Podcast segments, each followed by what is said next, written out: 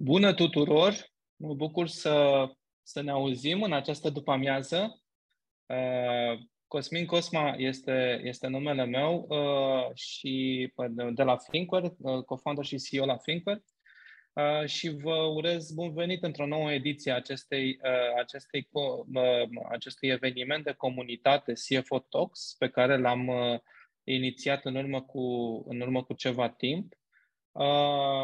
Uh, și în care, practic, avem ocazia să discutăm niște uh, idei și niște uh, tematici de interes pentru zona de uh, specialiști în finanțe corporatiste din uh, companiile medii și mari din România. Uh, și ca, și ca de obicei, uh, vom avea ocazia de data aceasta să avem ca și temă uh, cash pooling-ul, o temă destul de interesantă pentru că Uh, nu, e, nu, uh, nu e încă atât de implementată și cu toate astea are niște avantaje pe care, și, uh, pe care, despre care vom discuta un pic mai încolo. Aș vrea să vă fac ca o mică introducere până să ne adunăm din ce în ce mai mulți. Văd că deja suntem 26 în acest, în acest call.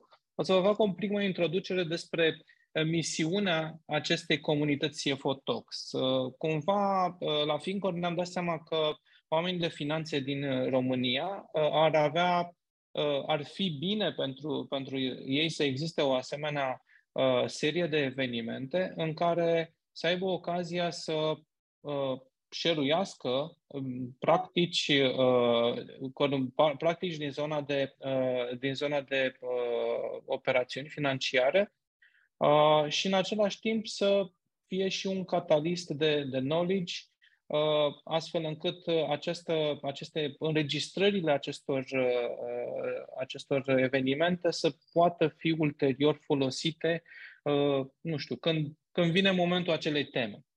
Uh, am început uh, Primele trei ediții au, fost, au avut ca teme, prima a fost uh, CFO Talks 1 despre avantajele fiscale și managementul eficient al companiilor de tip holding, unde am avut o invitată pe Diana Roșu de la PwC.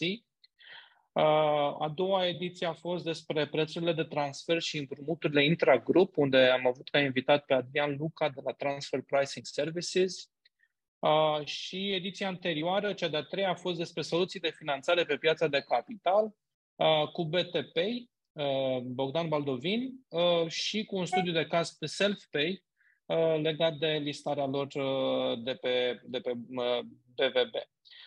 Acum știu că nu mai e, mai ales după situația cu Agricola care a eșuat ca și listare, e din ce în ce mai mic interesul în acest moment, as we speak, cu privire la listările pe, pe piața de capital dar nu se știe când lucrurile se vor, uh, se vor alinia și se vor liniști.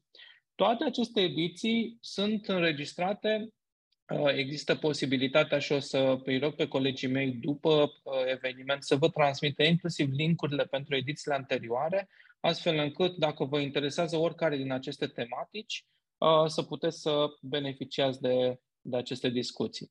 Până una alta, avem următoarele 50 50-55 de minute la dispoziție să discutăm despre uh, tema zilei, ca să zic așa, cash pooling-ul, ce înseamnă, cum ajută uh, soluțiile de cash pooling în gestionarea lichidităților din companiile medii și mari. Și vom avea un soi de studiu de caz, mai degrabă o discuție liberă despre o implementare existentă de la Electrica cu, uh, cu prietenul uh, Ștefan Frangulea, grup CFO la Electrica și în același timp președinte al, uh, al Asociației Trezorierilor Corporatiști din, din, din România. Mulți, mulți membri ai acestei asociații deja îi văd prin, uh, prin audiență. Mă bucur foarte tare uh, să, să vă avem aici alături de noi. Până una alta, aș vrea să o invit pe Simona Cristescu, TTS România, uh, TTS Sales Head uh, la Citibank România. Uh, bună, Simona! Eu? Bine ai venit! Sper că am zis bine aceste acronime. Da, da, da. Uh, mulțumesc, Cosmin, și bună tuturor! Uh, numele meu este Simona Cristescu și coordonez în, uh, în cadrul City uh, echipa de vânzări dedicată pentru soluțiile de cash management și trade. Uh, da, avem multe acronime, prescurtări uh, și Știu că astea dau... Uh, Simona, înainte să începem, înainte să mhm. începem, aș ruga, pentru că văd că deja ne-am strâns uh, destul de, de, de mulți în sală, în, mă rog, în acest online, uh, uh în, în acest online setup, uh, aș vrea să vă, să vă rog, vă pun acum pe, pe ecran un uh, chestionar Uh, dacă se poate să ne răspundeți la acest chestionar, dacă din perspectivă de trezorerie, care sunt prioritățile curente pentru compania în care activați. Uh, în felul ăsta să ne facem o idee cu privire la care ar fi, uh, care ar fi temele de stringență pentru cei din audiența noastră. Și vă mulțumesc în, în avans pentru, pentru completarea acestui chestionar.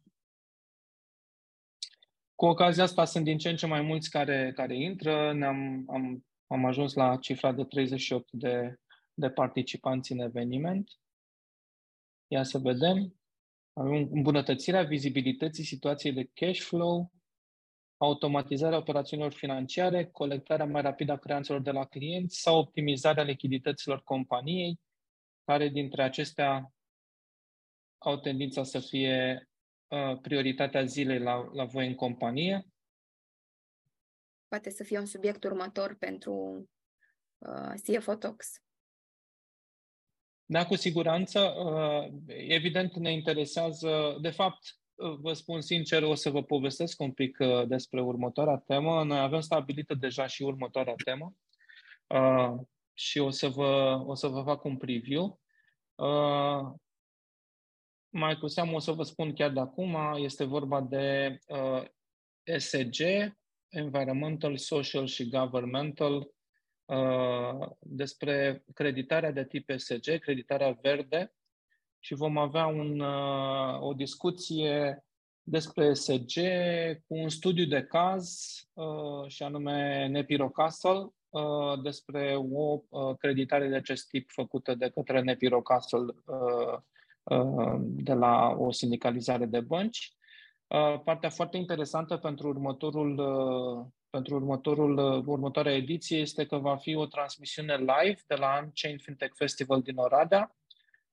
Deci și se va întâmpla pe data de 29 iunie. Deci peste o lună, pe 29 iunie, va fi următorul CFO Talks. O să aflați mai multe detalii, o să vă transmitem invitația pentru pentru următorul. Dar până la acela, vedem aici că avem așa, 32%, 36% dintre cei care au răspuns uh, polului nostru uh, au spus că optimizarea lichidităților companiei este ceea ce îi interesează pe termen uh, scurt ca prioritate pe locul 2, îmbunătățirea vizibilității situației cash cash flow-ului sau a tranzacțiilor, deci posibilitatea de a avea o mai bună vizibilitate a situației cash flow-ului e cea de-a doua prioritate și pe locul 3, automatizarea operațiunilor financiare. Nu în, în ultimul rând, sau să zic așa, 10% au spus că colectarea mai rapidă a creanților de la clienți este și asta o temă de interes. Vreau să vă mulțumesc până una alta pentru această primă interacțiune uh, și revin în momentul ăsta, uh, cred că rezultatele uh, tocmai am, abia acum am reușit să le, să le share mm. Revin în momentul ăsta către, către Simona. Simona, tema zilei, cash pooling-ul, nu ne puteam gândi la Uh, la cineva mai, mai potrivit pentru a discuta de, de cash pooling decât cu tine. Spune-ne un pic, care e treaba cu, uh-huh. cu cash pooling-ul? La ce folosește, de ce a fost el făcut și uh, cum ar putea să fie utilizat eficient uh-huh. ca și soluție? Mulțumesc, Cosmin, uh, încă o dată pentru invitație și felicitări pentru construirea acestei comunități, CFO Talks. Um, și pare că din rezultatele uh, polului, pare că suntem foarte aliniați, ca să zic așa, cu subiectul zilei și cu interesele participanților noștri pentru că uh, cash pooling um, în sine este o formă mai uh, trivială, să-i spunem, uh, de adresare asupra unor soluții mai generale de gestionare a, și de optimizare a lichidităților unei companii la modul general.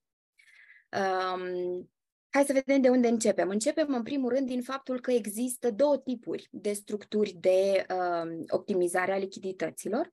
Există um, structuri cu mișcare de fonduri și structuri fără mișcare de fonduri. Uh, o să povestesc foarte pe scurt despre cele fără mișcare de fonduri sau care se mai numesc notional pooling.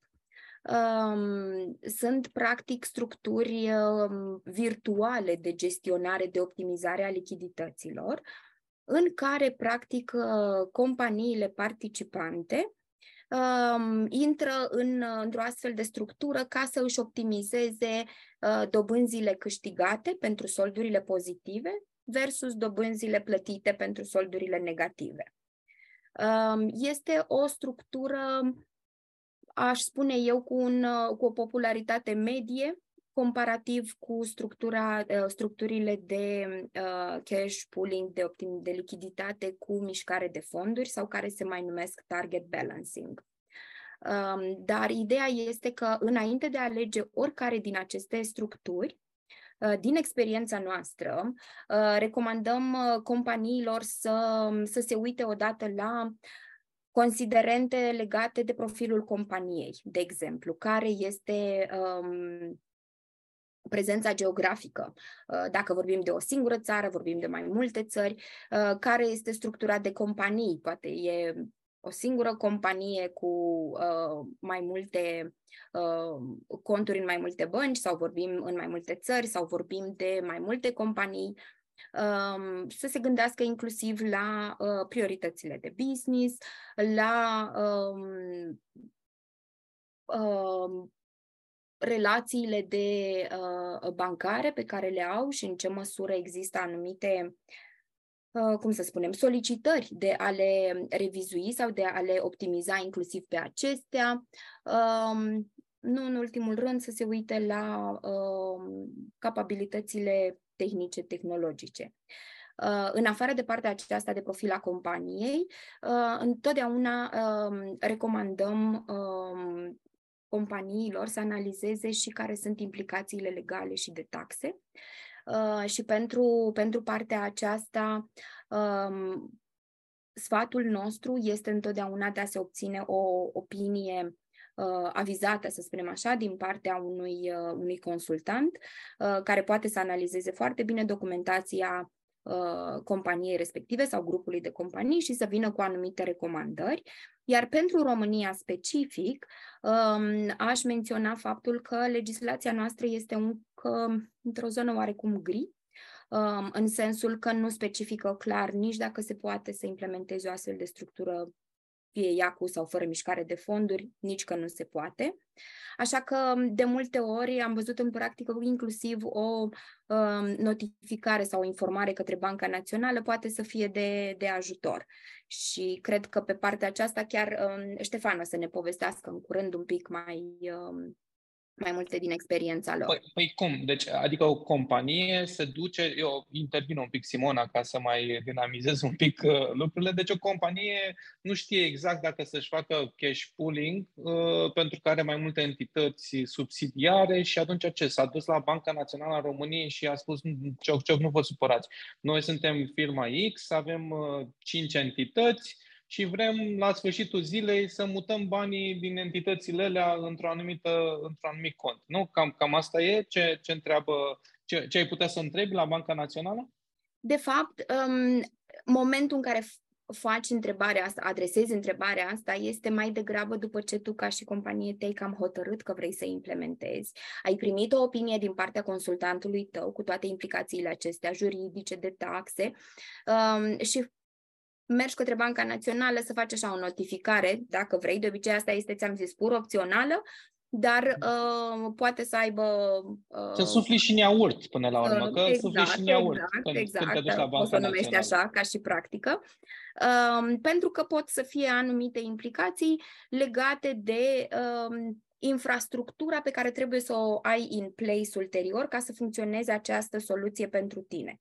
Și aici, ca la infrastructură, mă refer, de exemplu, la um, intercompany loans, com, um, mm-hmm. împrumuturi între companii.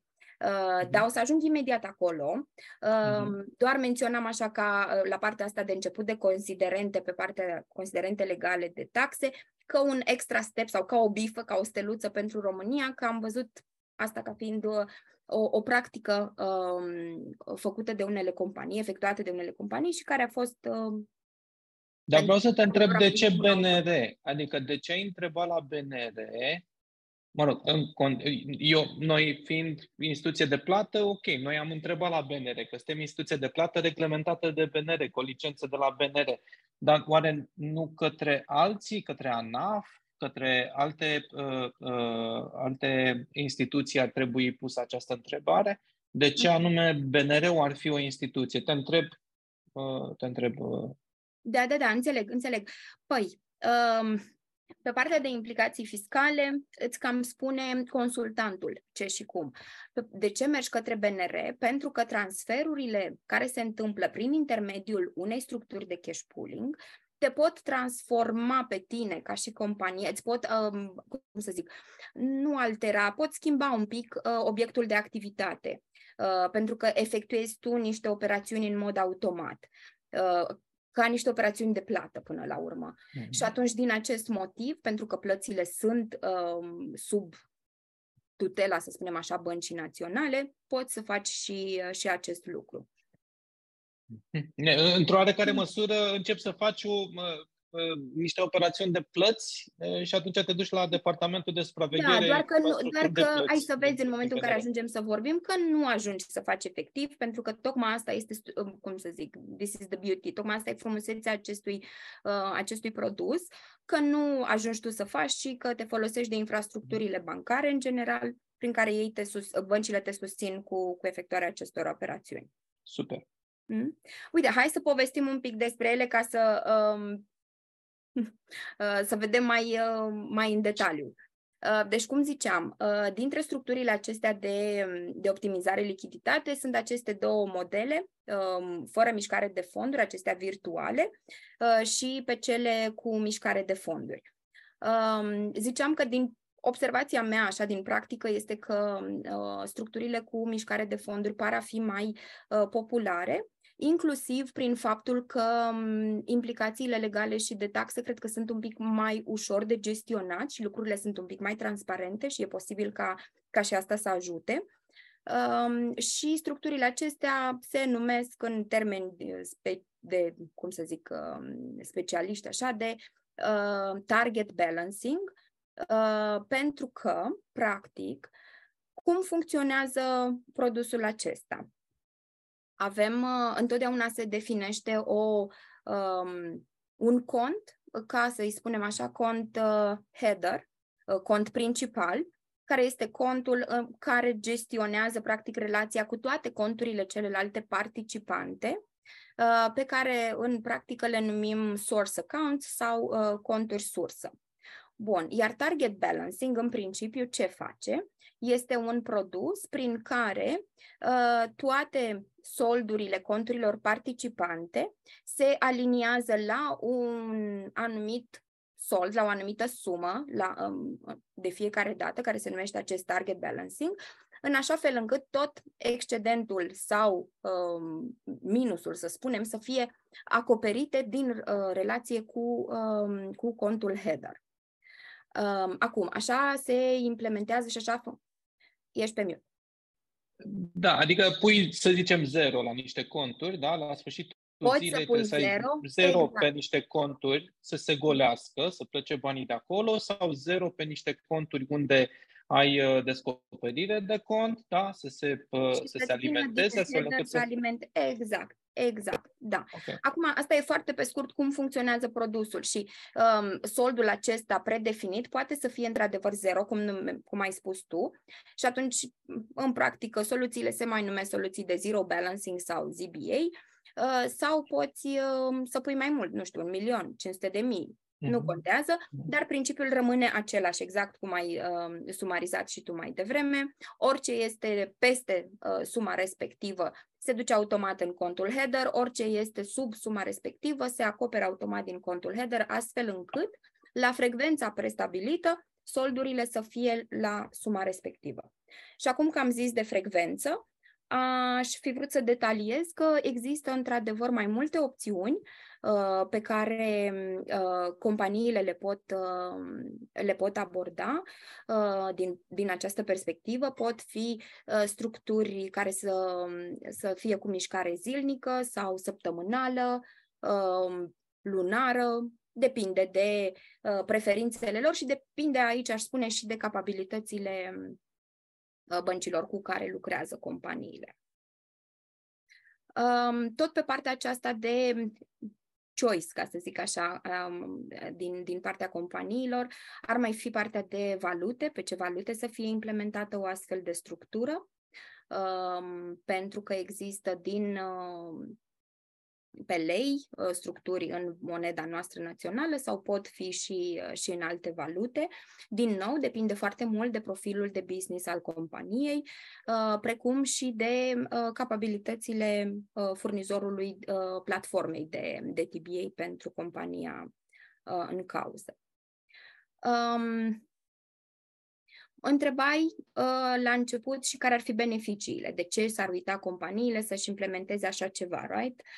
Da, în primul rând, asta e, la, la, la, e foarte simplu de înțeles, ok, ca să optimizez costurile, de pildă, pe liniile de, de, de credit și eventual să maximizez dobânzile de overnight uh, pe, pe depozite. Dar dincolo de asta, care e evident, da, uh, dacă mai există și alte beneficii pe care le pot avea companiile on top. Sigur. Um, mai pot fi beneficii legate de optimizarea structurii de conturi, de exemplu, um, sau pot fi beneficii la nivel de um, trezorerii care vor să automatizeze cât mai mult din uh, operațiunile sare uh, și ar mai fi inclusiv de optimizare a lichidităților în sine, nu doar la capitolul plată de dobândă sau câștig de dobândă, ci efectiv how to better use the cash of the company. Uh, să nu mai stea blocați în anumite conturi, ci să iei pe toți organizați și să poți să uh, îi folosești în mod util pentru operațiunile pe care le-ai de efectuat în mod curent. Adică introduce o anumită disciplină, de fapt, în operațiunile financiare, în felul ăsta. Uh, introduce uh, practic... și o disciplină, într-adevăr, da. Adică, până la urmă, la asta mă gândesc. Ok, faptul că ți pui pe toți în două, trei conturi, să zicem, da? asta te ajută și să disciplinezi un pic uh, operațiunile financiare, mai ales la subsidiare, când ai mai multe subsidiare și nu știi exact ce se întâmplă pe acolo și vrei ca, să zicem, a doua zi să știi sigur cam care sunt, uh, să ai vizibilitate mai bună pe, pe, pe pozițiile de cash. Nu? Asta, uh-huh. asta ar fi o variantă de, uh-huh. de, a, de a completa. Da. Și cum ziceam, okay. optimizarea operațiunilor în sine la nivel de trezorerie.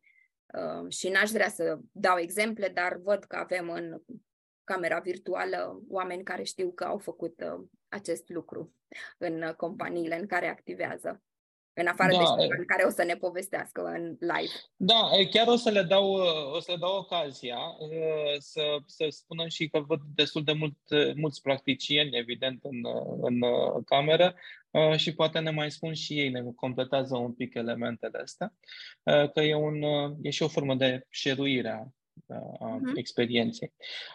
Pe partea legală, spune că mai abordăm un picuț uh, chestiunea asta legală. Pe de o parte, uh, chiar a fost foarte interesant, Mihai Prisecaru a pus uh, o bucățică legislativă în chat cu privire la, apropo de întrebarea mea, de ce la BNR?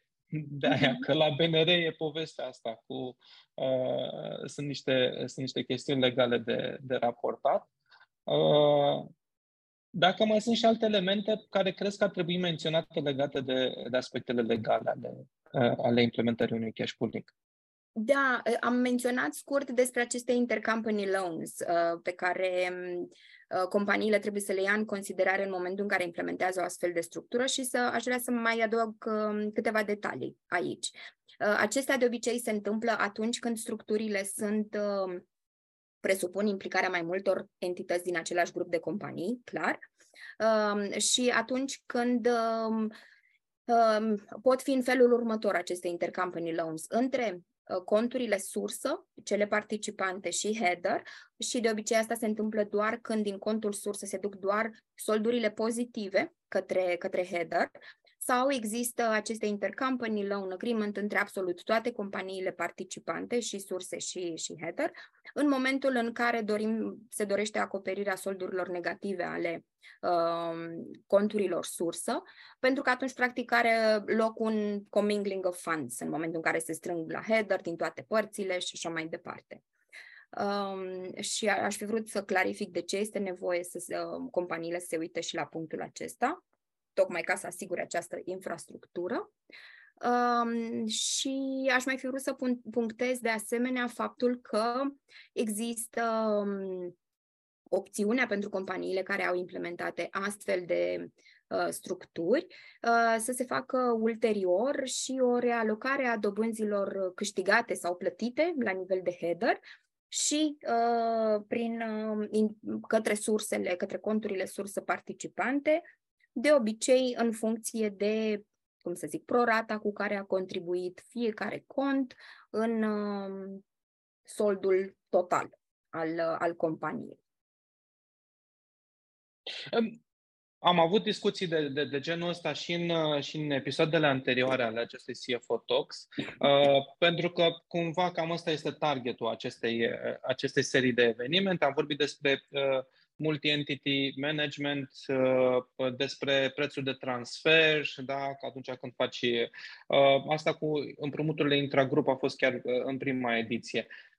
Aș reveni un pic aș vrea cumva să fim un pic mai, mai clar, pentru că, nu știu, eu, nefiind neapărat un, nu sunt un, un finanțist, dar aș vrea totuși să înțeleg care este diferența concretă între uh, cash pooling-ul noțional și la cu mișcare de conturi. Da? De fonduri. Uh, de fonduri, pardon, de, uh, de bani. Adică, uh-huh. ok, explică-ne un pic așa să înțelegem. Ăla noțional, care e treaba cu el? Uh... Ăla național e virtual. Basically, ai uh, mai multe conturi participante, uh, uh-huh. dar nu miști fondurile dintr-un cont în altul, ci... Dar trebuie să fiu în aceeași bancă, uh, Simona, da. cu, cu toți banii. Asta trebuie să fiu în aceeași bancă. Deci dacă am da. uh, în Raiffeisen, în BRD, că îl văd pe, uh, pe Andrei pe aici, uh, și, în, uh, și în City, uh, nu pot să fac un cash pooling noțional Uh, da. pentru că banii nu sunt în aceeași bancă și banca nu poate să-mi dea niște, uh, niște facilități de pricing nu, uh, dar nu. Dar poți să fii creativ, să-ți faci un target balancing din toate aceste bănci într-una singură și aceea care deține header-ul, să spunem, să poți facă ulterior un noțional cu condiția să aibă și alte entități din grupul tău participante acolo. Mă rog, a, am înțeles. Deci asta ar fi în felul următor, ca să, iar să o luăm așa. Deci, ok, vrei să-ți faci nesta național cu Citibank, îți deschizi câte un cont pe toate entitățile la Citibank, exact pentru acest uh, scop, da? După care, la sfârșitul zilei, da, din toate firmele, să zicem, uh, uh, firma Finquare uh, Cluj-Napoca, Finquare uh, Sibiu, da? Uh, trimiți banii la sfârșitul zilei în acest cont Uh, pe care l-ai de, uh, desemnat special pentru, pentru cash pooling din Citibank, da? trimis banii din alte conturi, din alte bănci, da? la sfârșitul zilei și, pe urmă, Citibank vede câți bani ai tu prin toate, uh, prin toate entitățile și îți marchează altfel pricing-ul, nu? Despre asta ar fi vorba. În principiu așa ar fi, da. altfel. Ziceam, cu condiția să ai uh, mai multe entități, mai multe conturi participante la nivel de header uh-huh. ca să aibă sens. Uh, uh-huh. Da, și, foarte pe scurt explicat, da, așa ar fi. Și, uh, și asta înseamnă totuși mișcările alea de zero balancing sau, uh, mă rog, de, de, uh, trebuie să așa. le faci totuși manual. Nu le poți automatiza, adică plecarea banilor din Raiffeisen, din BRD către Citibank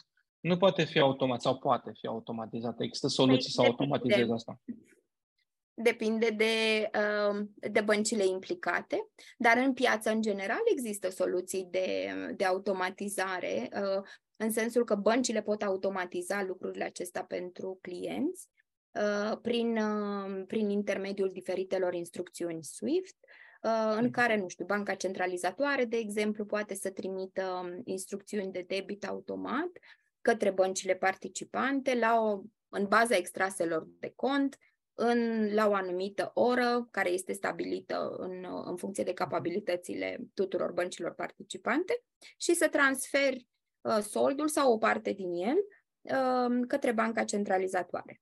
Și nu, nu, nu e impactat de cut bancar? Ba da, adică ba, dacă de aceea la, spun, la... ba da, de aceea spun că ora aceasta este stabilită în funcție de capabilitățile băncilor participante. Mm-hmm. Ok. Pentru că e impactat uh, de cut bancar, dar mai poate fi impactat și de limitările operaționale sau chiar tehnice ale băncilor participante. Adică pot fi mai multe implicații. De aceea chestiunea asta e destul de, um, de discutat on a case-by-case basis cu fiecare partener bancar um, uh-huh. pauză. Uh-huh. Și în principal, uh, și partea a doua, deci asta este ăla, ăsta cu mișcare de fonduri deja. Deci e, uh, cel noțional e doar când ai conturile este într-o singură virtual. bancă. Da, cel da, noțional da, da, exact. este virtual și se întâmplă la, în cadrul unei singure bănci. Uh, Ei, sper că n-am spus... Fie... Da, sper că n-am spus niște simple banalități, dar cred că claritatea asta e bună Uh, mai ales pentru cei care nu utilizează sau nu se întâlnesc pentru, uh, pentru prima dată cu mai, mai condensat cu această tematică. Eu uh, consider că sunt intervenții foarte potrivite și, într-adevăr, ajută să punctăm foarte bine um, niște aspecte. Um, și ce aș fi vrut să adaug la chestia asta cu, um, cu noționalul, cu virtualul, că poate să fie um, într-o singură valută sau poate chiar la un moment dat să fie și în mai multe valute, dar din nou, asta țin foarte mult de capabilitățile băncilor. Eu acum vorbesc strict de uh, teorie, de cum mhm, funcționează. Da, teorie. Da, dar teoretic, cum face banca? Când, deci dacă, dacă eu mă duc la banca mea, să zicem, să o întreb, banca spune, da, am soluția asta sau asta și atunci taxează suplimentar de obicei, adică e un serviciu suplimentar cu valoare adăugată. Cum anume se întâmplă în general dealurile cu, cu băncile? Pentru acest cash pooling? Sau e o, ah. e o ah. înțelegere cu banca ca să Uh, greu de zis. Tot... Sunt, greu pentru de că zis. sunt foarte multe scenarii, știi? Um, uh-huh. Și eu personal vin și dintr-o organizație în care ne uităm să, pe, pe soluții tailor-made. Uh, dar, uh, da, cred că depinde de structura uh, pe care și-o dorește fiecare client, depinde foarte mult de relația dintre compania respectivă și, și bancă. Sunt mai multe aspecte care se iau în considerare, dar pot să spun că există într-adevăr și costuri asociate în general pentru produsul acesta. Mai ales când e vorba de mișcări SWIFT, cu atât mai mult. Da, când e, atunci da, cu siguranță. Um, dar, iar pentru structurile acelea de tip uh, target balancing într-o singură bancă, să spunem, uh, de obicei costurile sunt legate poate de implementare și de gestionare a soluției în sine, știi? Uh, nu se întâmplă pe, să, n-ar trebui să se întâmple, să fie costuri poate și pe fiecare transfer în parte, uh, uh-huh. dar I might be wrong aici, cred că depinde de, fie, de capabilitățile uh-huh. și de practicile fiecarei bănci. În principiu, acestea să... se întâmplă automat transferul. Mai vreau să întreb o, o chestiune care cumva secundară legată de cash pooling Există situații în care o bancă care creditează o companie sau un grup de companii să facă cash pooling-ul ca o chestiune de covenant? Adică să devină, ok, facem asta, dar doar dacă uh, implementăm și o soluție de cash pooling. Întreb. Nu, nu-mi dau seama dacă se întâmplă n-aș ști să-ți spun exact. M- mă gândesc așa că ar putea să fie situații, scenarii în care să aibă sens, dar uh-huh. uh, depinde de, de cazul companiei. Uh-huh. Ar putea avea sens dacă, nu știu, compania are foarte multe entități, de exemplu, și cash uh, dispersat în multe dintre ele, uh, iar uh-huh. finanțarea se discută fix pentru o anumită entitate, mă gândesc că ar putea să aibă sens în condițiile în care uh, ai strânge toți banii uh, într-o singură companie, banca ar avea un pic mai multă vizibilitate asupra cash-ului disponibil, da, evident. și apoi uh, indicatorilor financiari și așa mai departe, da. Evident. Uh, dacă, n-ar mai fi, dacă nu mai sunt alte uh, detalii pe care, la nivelul general, aș vrea să, să merg către Ștefan și să-i spun bine ai venit, Ștefan, în, uh, în această ediție CFO Talks. Mulțumesc mult, Cosmin. Bine v-am găsit. Mă bucur să văd mulți prieteni și Uh, partenerii de viață aici în uh, lista de participanți. Da. Și noi ne bucurăm foarte tare să vedem uh, atât de, de bună prezență la, acest, la această ediție și na, sperăm că vom ajunge la un moment dat chiar să facem live aceste, aceste ediții, deși pare un pic mai confortabil, așa, de la ora 3 la 4, într-o zi de marți, miercuri, când e ca o ședință pe care mă pun în calendar acolo, meeting request, uh, și pot să mă ocup, uh, să mă mai, mai aflu uh, noutăți din ce fac uh, colegii mei de braslă. Uh, deci, Ștefan, discutăm despre cash pooling. Uh, Zimi experiența ta cu cash pooling-ul uh, și de la Electrica, dar poate și din alte, uh, din alte organizații în care ai avut ocazia să, să, să lucrezi cu cash pooling-ul. Sigur, uh, o să încerc să completez ceea ce a spus Simona. Salut tot ceea ce a spus ea și cred că e un interlocutor foarte bun pe domeniul, uh, pe domeniul ăsta. Uh, ca idee, vă exprim niște opinii care sunt niște opinii ale mele personale, nici legate de Electrica sau de Asociația Trezorierilor și reținem că, sau înțelegerea mea e că suntem pe Chatham House Rules, da? adică folosim informația fără, fără citare și cotare, tocmai ca să putem să discutăm uh, profesional mai detaliat. Uh, evident, pentru o companie sau un grup de companii, o soluție de tip cash pooling și vorbim de cash pooling real pentru că e vorba de optimizarea lichidității. Cash pooling noțional e doar un fel de optimizare a dobânzilor, a unor venituri și cheltuieli cu dobânzile.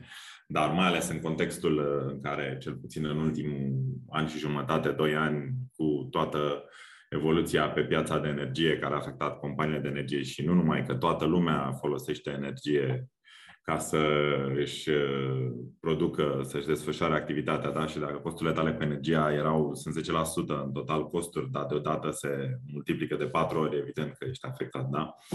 Și atunci, în contextul ăsta în care toată lumea e mult mai atentă la lichiditate și la gestionarea astea, un uh, cash, cash, cash pool real permite unui grup de companii o optimizare uh, de felul următor dacă în grup sunt, să spunem, companii care unele sunt în mod natural și tradițional cash rich, cash cows, în vreme ce altele se împrumută pentru, nu știu, ciclu de capital de lucru, nu are niciun sens la nivel de grup ca companiile care au lichiditate să încaseze, mă rog, dau un exemplu când am început noi să ne analizăm prima dată cash flow, să încaseze, nu știu, 2% la depozite și companiile care au nevoie de overdraft să plătească 4% la, la credite, da? în condițiile în care ai o lichiditate, acolo un buffer de lichiditate în companiile cash rich. Da? Și pentru suma aia lași 2% pe masă către bănci. Poate să fie de interes pentru tine să optimizezi lucrurile pe, pe, din perspectiva asta și atunci să, să te duci spre o astfel de, de soluție de, de cash pool. Uh, cam asta a fost rațiunea noastră inițială pentru care am analizat și am implementat sistemul. Acum am văzut că sunt niște întrebări. Cam toate băncile mari au soluții. Da, băncile din top, uh, probabil sunt 6-7 bănci cel puțin care au soluții mai mult sau mai puțin avansate. Trebuie să analizați foarte atent capabilitățile sistemelor, pentru că sunt situații în care, de exemplu, erau niște întrebări aici, Banca poate să-ți dea un raport detaliat de dobânzi și poate chiar să facă niște subalocări de dobânzi, dar sunt alte situații în care alte sisteme în piață sunt, uh, nu sunt încă atât de avansate și uh, îți dau doar un sold și trebuie să-ți calculezi tu manual dobânda și atunci trebuie să te gândești din punct de vedere resurse în intern.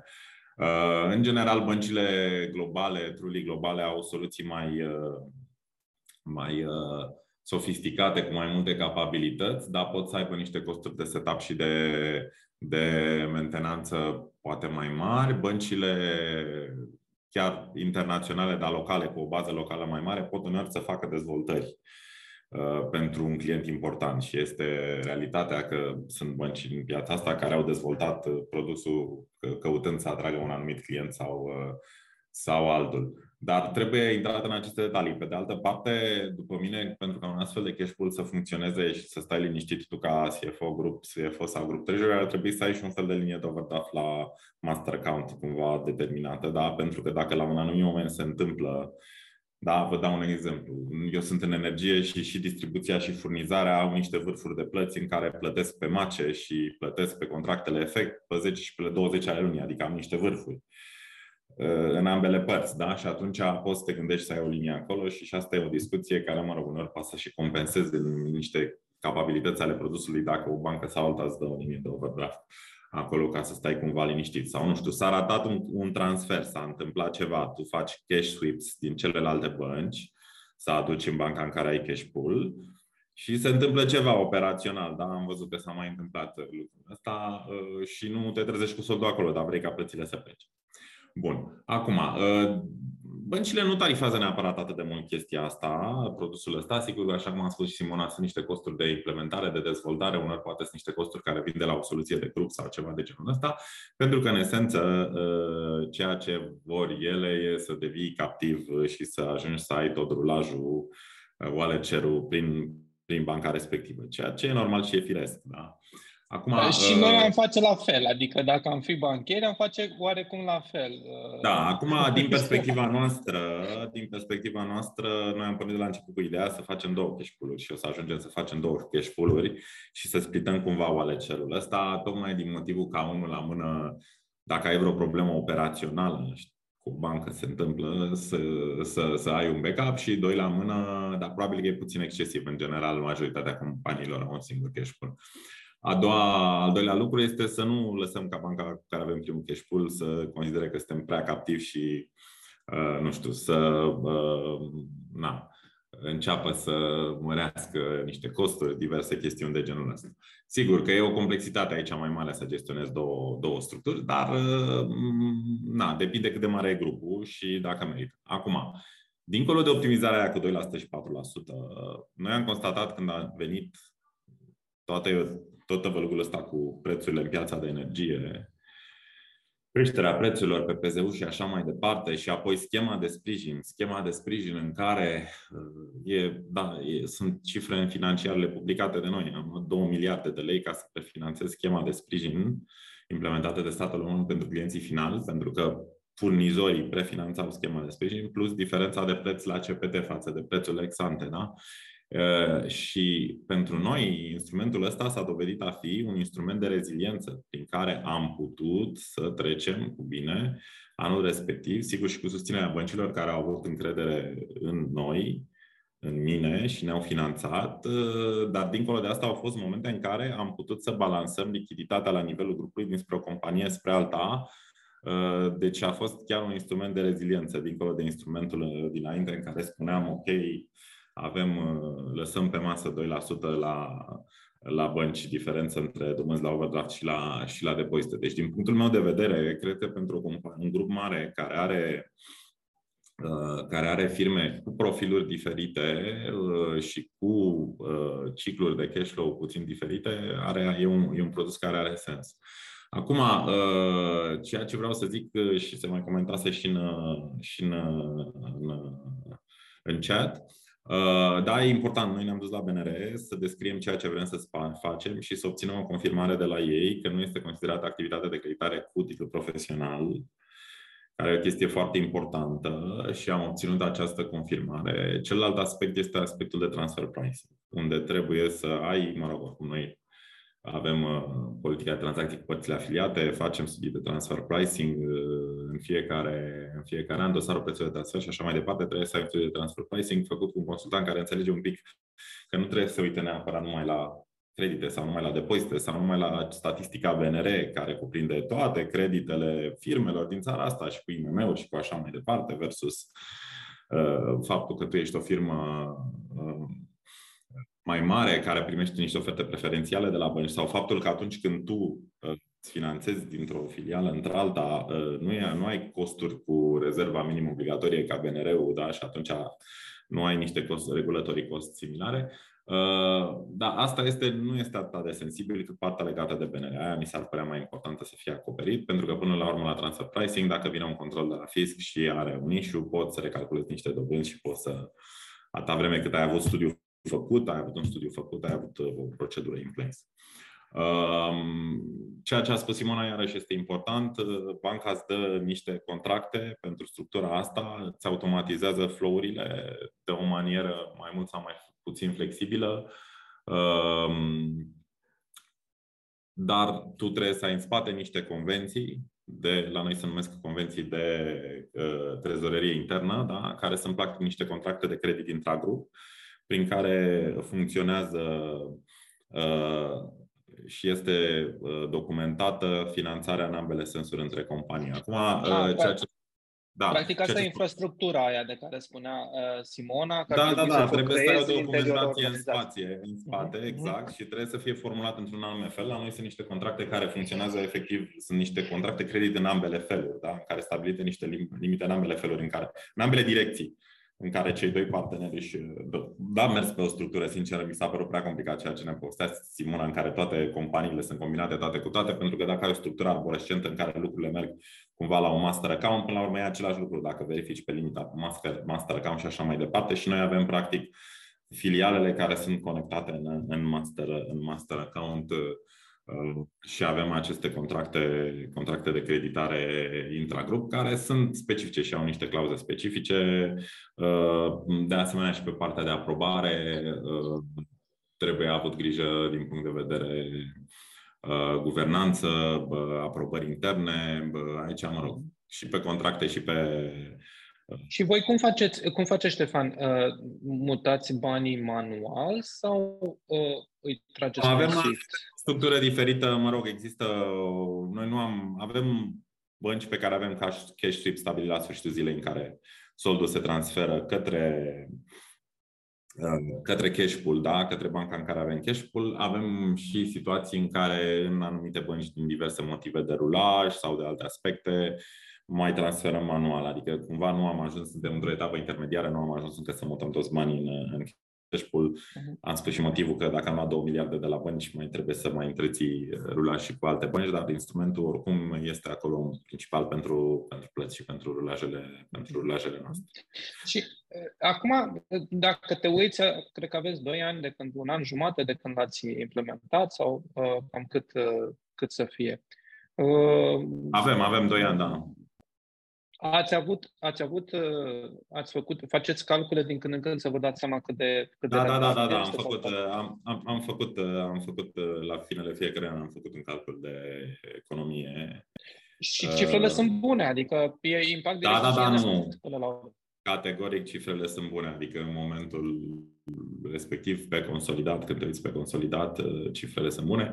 Iar în, uh, în anul care a trecut, uh, care am zis că a fost chiar un instrument de reziliență, dincolo de economiile astea, um, la un moment dat era o situație în care toți jucătorii din energie se duceau și luau finanțări de la bănci ca să prefinanțeze schema de sprijin și diferența de preț la CPT, eram în situația în care, practic, băncile ajunseseră la legal lending exposure pe unii dintre noi, la expuneri pe sectorul energetic maximizate, da?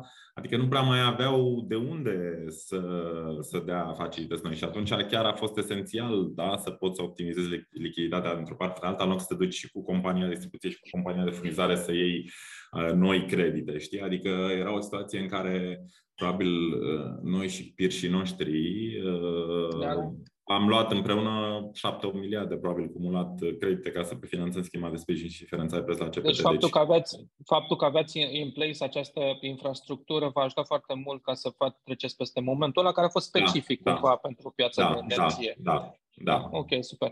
Ia zi Ștefan, acum, din ce știi tu că ai vizibilitate, există vreun fintech care să ofere genul ăsta de, de soluții. În afară de, o să vă arăt imediat și Think Treasury, care nu este o soluție de cash pooling, uh, dar uh, poate ajuta. Dar știți să există și fintech-uri în zona asta, ce puțin la nivel european, nu, eu, România eu nu, știu, eu, eu nu știu să existe fintech-uri, soluțiile sunt la nivel de bănci, pentru că totuși presupun pentru o grup mare și niște limite intradei destul de semnificative și cumva uh, cred că e și un element de Uh, știu ce, ce ne vei prezenta tu și e o, solu- o soluție de interes, cred, pentru, și pentru membrii Asociației Trezoreriei și pentru, în general, pentru sectorul financiar, dar nu, eu nu știu să existe fintech care să... Știu că teoretic pe PSD2 se poate, se poate ajunge și la ordonare de transferuri și chestii de genul ăsta, dar cumva soluțiile astea Uh, mai ales dacă presupun și overdraft la master account și nu știu ce, cred că sunt, uh, nu sunt încă în zona fintech-urilor. Da, uh, eu o să vă arăt aici, vreau na, să iau două, trei minute din, uh, din timp să vă arăt pentru că are foarte multă relevanță, cred eu. Uh, este vorba de punerea open banking-ului și a PSD2-ului la, la treabă pentru a, a ajuta companiile cu, cu structură de multi-entity Practic, ce vedeți aici este platforma Think Treasury, în care, odată aduse conturile și setarea unui cont, practic, când îți conectezi banca, e ceva de genul, îți alegi țara, da, versus inter, interfațări diferite cu MT940. Aici pur și simplu vreau să-mi conectez Banca Transilvania, îi dau confirm și după aceea mă pune pe Banca Transilvania, unde trebuie, nu trebuie să fac decât să spun dacă BT24 sau BTP, uh, NeoBT. Uh, majoritatea companiilor, dacă cumva nu au BT24, li se deschide automat de către RM-ul lor un, uh, un cont și până își bagă username și password și în felul ăsta se face conectarea unei bănci. Da?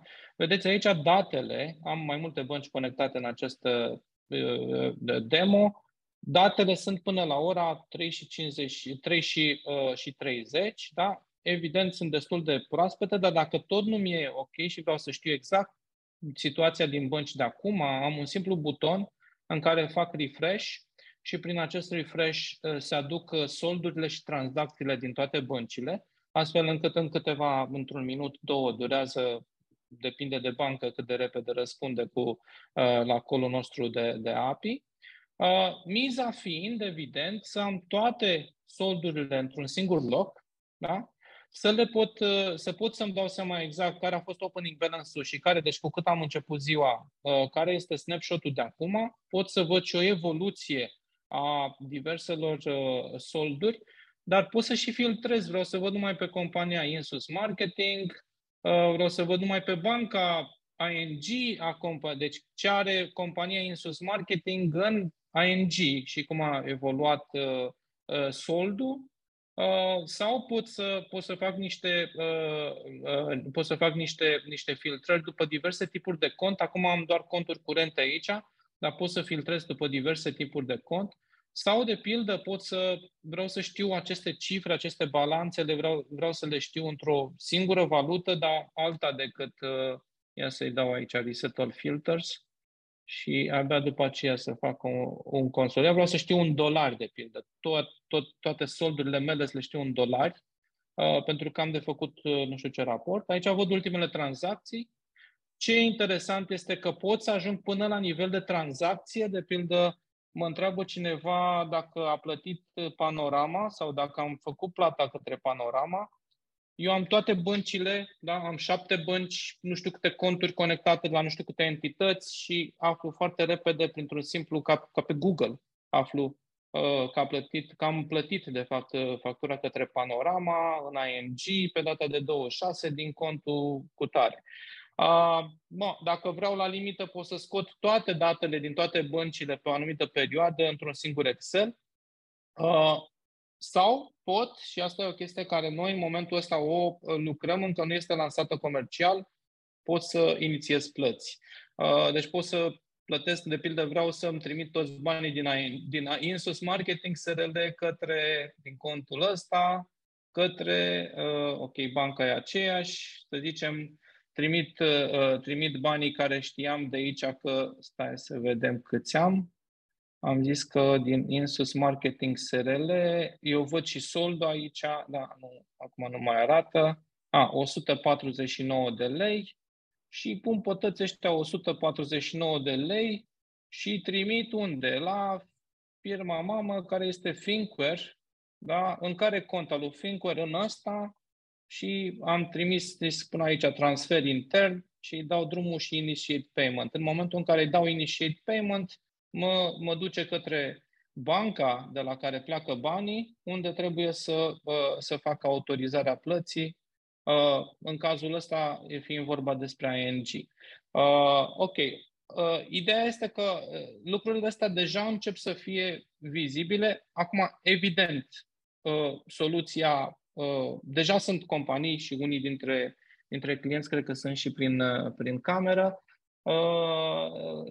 soluția asta deja este funcțională, funcționează cu 90% din băncile din România. Sperăm în curând să, uh, să poată fi utilizată ca un fel de instrument pentru a face mai ușor inclusiv soluții de cash pooling. Adică odată ce îți uh, stabilești cu o bancă o soluție de cash pooling noțional, da?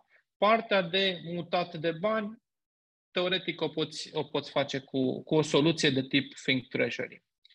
Uh, cam, asta, cam asta a fost uh, micul uh, moment publicitar, ca să zic așa. Eu acum aș merge către, către cameră și aș întreba, în primul rând, dacă aveți întrebări către speakerii noștri sau poate chiar aveți elemente de, de, de adăugat și v-aș recomanda pur și simplu să vă, uh, uh, să vă dați drumul la cameră și la microfon și să, să puneți întrebarea.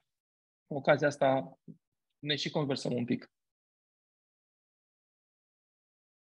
Eventual, până avem prima întrebare, dacă e ok, am eu una pentru Ștefan. Da. Cum să nu? Uh, Ștefan, dacă poți povesti, gândindu-mă că în, în audiență sunt reprezentanți de companii care poate contemplează ideea unei implementării unei astfel de, de structuri.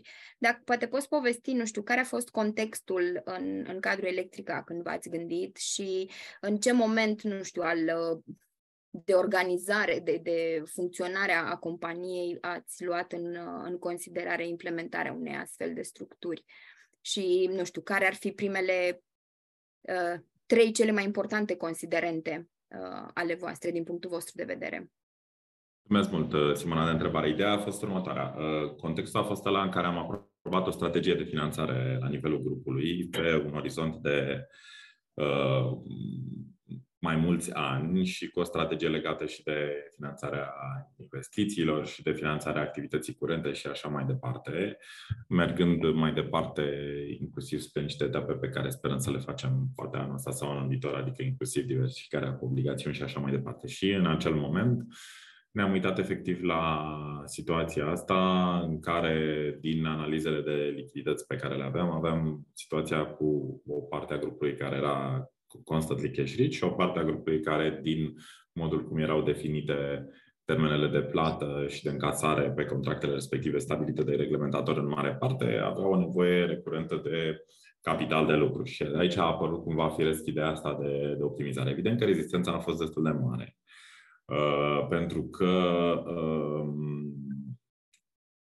firește, filialele erau învățate, aveau niște preferințe cu băncile lor, uh, na, mai erau lichidități care stăteau pe contul curent, nici măcar nu erau plasate în overnight uh, și așa mai departe. Și cumva a existat așa un fel de uh, de reținere la început. De change pe care, management pe care a trebuit să... Da, exact, pe care, da, la un anumit moment a fost chiar o poveste destul de nostimă, pentru că una dintre filiale trebuia să ne plătească la un termen nou niște dividende și dintr-o po- poveste de uh, forecasting uh, ne, neoptim, ca să zic așa, au ratat cu termenul respectiv și la momentul ăla ne-am zis, vedeți, dacă aveam instrumentul de cash pooling, nu ar fi existat problema asta și nu aveți bătaia asta de cap. Bine, asta după ce am luat dobândă penalizatoare între profesioniști, ca să zic așa.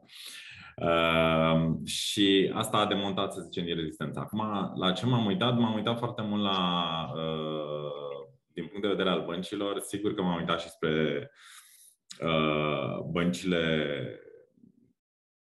care aveau cea mai deschidere de a da expunere semnificativă grupului, că contează și lucrul ăsta, dar m-am uitat și la specificitățile tehnice legate de uh, să ne dea raportul de dobânzi, să putem să, ca să nu mai trebuiască să fac o muncă eu in-house, unul la mână și doi la mână, să nici nu mă supun la o eroare umană, să calculez într-un Excel pe niște solduri sau chestiuni de genul ăsta. De asemenea, uh, a fost foarte interesant că m-am uitat foarte mult și la, cel puțin eu personal, și la oameni și la knowledge oamenilor cu care am vorbit când am avut procesul de RFP, oamenii în echipele de cash management și vă spun sincer, am avut uh, și sunt bănci care sunt convins că au un sistem foarte bun uh, dezvoltat de la grup, dar oamenii ăia nu mi-au dat încrederea Uh, că știu tot sistemul ăla și că pot să-mi facă setările sau pot să-mi facă un troubleshooting la un anumit moment. Și în final m-am dus pe lista scurtă cu două bănci în care erau oamenii care mi-au dat cea mai mare încredere din perspectiva asta, pe lângă capabilități. Deci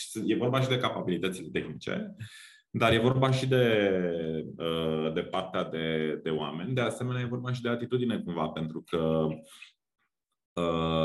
noi ne-am dorit o anumită dezvoltare în care să monitorizăm și niște limite cumulate, adică limitele de credit din, din împrumuturile intragrup, să le monitorizăm tot cu limite pe bancă, ceea ce presupunea o dezvoltare în teorie la majoritatea băncilor. Și de exemplu, una dintre bănci ne-a zis, mă, nu putem să vă facem asta, dar putem să vă facem să vă vină notificare când a ajuns la 5% de limita aia sau cumva, știi, adică nu să nu blochezi plata, dar vă vine o notificare și tot e ceva. Adică cumva ideea asta de atitudine și a oamenilor de a găsi soluții și de troubleshooting și de, da, cine și-a dorit mai mult cumva să facă tranzacția asta, mă contează și, și lucrul ăsta, pentru că e un sistem în care o să-ți pui majoritatea lichidităților și atunci trebuie să știi că funcționează, că nu o să fii în situația să nu poți să faci plăți, să ai bază, bază pe el. Cam asta ar fi din partea mea ca uh, Era o întrebare, acum ne, ne, ne pregătim totuși să închidem, sunt uh, ora aia în care ne-am pus-o în calendar, în agenda s-a, uh, s-a, s-a alocat. Uh, era o întrebare de la Alexandra Dinu, care între timp a trebuit să și plece Uh, de la NEPI întreba Alexandra dacă e o diferență față de acum 10-15 ani. Evident că e o diferență, cred că, cred că e extrem de evident pentru că tehnologia în sine a evoluat. E foarte interesant, aș face rapapul ăsta legat de, de ce spunea Ștefan. Măi, la o bancă, cam la asta trebuie să te uiți. Odată, dacă are deschidere față de industria și compania ta, mi-aduc aminte, am fost la un moment dat la un client, lucram pe vremea aia la NG și, uh, și m-am, m-am dus la clientul respectiv și l-am întrebat, nu vă spune, asta ați auzit de ING? La care clientul a spus, eu am auzit de ING, dar nu știu dacă ai auzit ING de mine. Era una din primele 10 companii de, de construcții din România, dar uh, ING-ul nu prea avea uh, perspectivă să își mărească uh, expunerea pe Uh, pe, acest, pe această industrie și atunci asta era răspunsul patronului acelei companii, top 10 în România. Uh, deci trebuie să ai deschidere din partea băncii, doi, trebuie să aibă tehnologie și aici deja lucrul ăsta, apropo, noi care lucrăm cu open banking, ne uităm foarte clar la asta. Nu ne interesează foarte...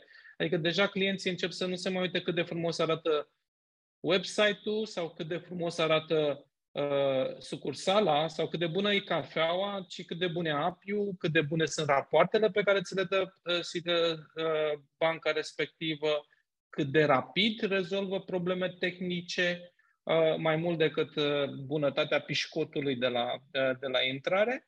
Și trei la mână, evident, să ai să, ai, uh, să aibă un, uh, un personal calificat care să-ți dea încredere că, măi, când o să apară problema aia și în momentul adevărului de pică ceva, e știe pe ce butoane trebuie să apese în tehnologia pe care a pus-o la dispoziție banca ca să, ca să funcționeze lucrurile. Mai vreau doar un singur lucru să vă spun. Am o invitație către toată lumea. Pe data de 29-30 există Unchained Fintech Festival care se ține în cetatea din Oradea, unde vor veni foarte multe bănci centrale, bănci comerciale, fintech-uri, fonduri de investiții. Unchained Fintech Festival e sponsorizat de Citibank, printre alții, uh, și e o, uh, e o invitație pe care o fac către toată lumea. O parte foarte interesantă pe care trebuie să vă spun este că am reușit să confirmăm venirea lui Eleanor Hill, care este editor șef la Treasury Management International, uh, unde Eleanor va, va modera un panel powered by Thinkware, Uh, care se numește Corporate Treasury Transformation. Uh, vă așteptăm, uh, vă așteptăm cu toții și ce trebuie să vă spun de acum este că vom oferi tuturor membrilor CFO Talks posibilitatea unui business pass gratuit. O să vă vină pe e-mail. Rugămintea este să ne răspundeți cu reply Uh, avem 15 business pasuri, uh, primii pe, pe nivelul primul, primul servit, primul, primul cerut, primul servit. Da, avem 15 business pasuri, uh, veți primi un e-mail, ziceți-ne dacă vreți să veniți la Ancen ca să vă emitem un business pass. Dacă nu, lăsați pentru cel care, pentru, pentru altcineva care își dorește foarte tare să vină. Vă mulțumesc foarte mult pentru această ediție CFO Talks, Ștefan și Simona. Na, să, eu cred că, cred, că, cred că a fost o, o discuție foarte, foarte interesantă, foarte, na, la care poți să te mai întorci din când în când, când uh, mai ai nevoie de câte un detaliu. De, se vorbea acolo despre cash pooling. Nu e așa? Sigur, și sunt convinsă că platforma CFO Talks uh, rămâne ca o bibliotecă uh, de referință pentru comunitatea de business Uh, pentru că chiar se sesizam mai devreme din, uh, apropo de edițiile anterioare, cum se construiește așa uh, de la o ediție la alta și cum subiectele se completează unele pe altele și vin cu siguranță în, activ- în uh, sprijinul uh, specialiștilor de trezorerie și din domeniile financiare. Uh, încă o dată Următor... mulțumesc, Cosmin și, și Ștefan. Aici, următoarea ediție chiar continuă lucrul acesta. Vom avea despre Green Bonds cu Nepiro Castle și cu IFC și va fi o transmisiune directă de la Unchained Fintech Festival pe, pe 29 iunie. Dacă sunteți live acolo, veți putea fi live acolo. Dacă nu, veți putea fi online în jurul aceleași ore pe data de 29 iunie. Ștefan, un cuvânt de, de rămas bun Uh, mulțumesc de, de oportunitate și de invitație și uh, chiar uh, cred că e un produs care merită analizat și atât eu cât și în cadrul Asociației Trezorierilor, colegii mei, putem, putem întotdeauna discuta și dezbate pe genul ăsta de, de soluții. Mulțumesc! Mulțumesc foarte mult pentru, pentru timpul vostru acordat. Vă mulțumesc tuturor. Uh, na, ne întoarcem la, uh, la celelalte meeting-uri uh, meeting din calendar. Să ne auzim cu bine și să aveți o pară cât mai frumoasă. Mulțumim, la revedere! Mulțumim, la revedere!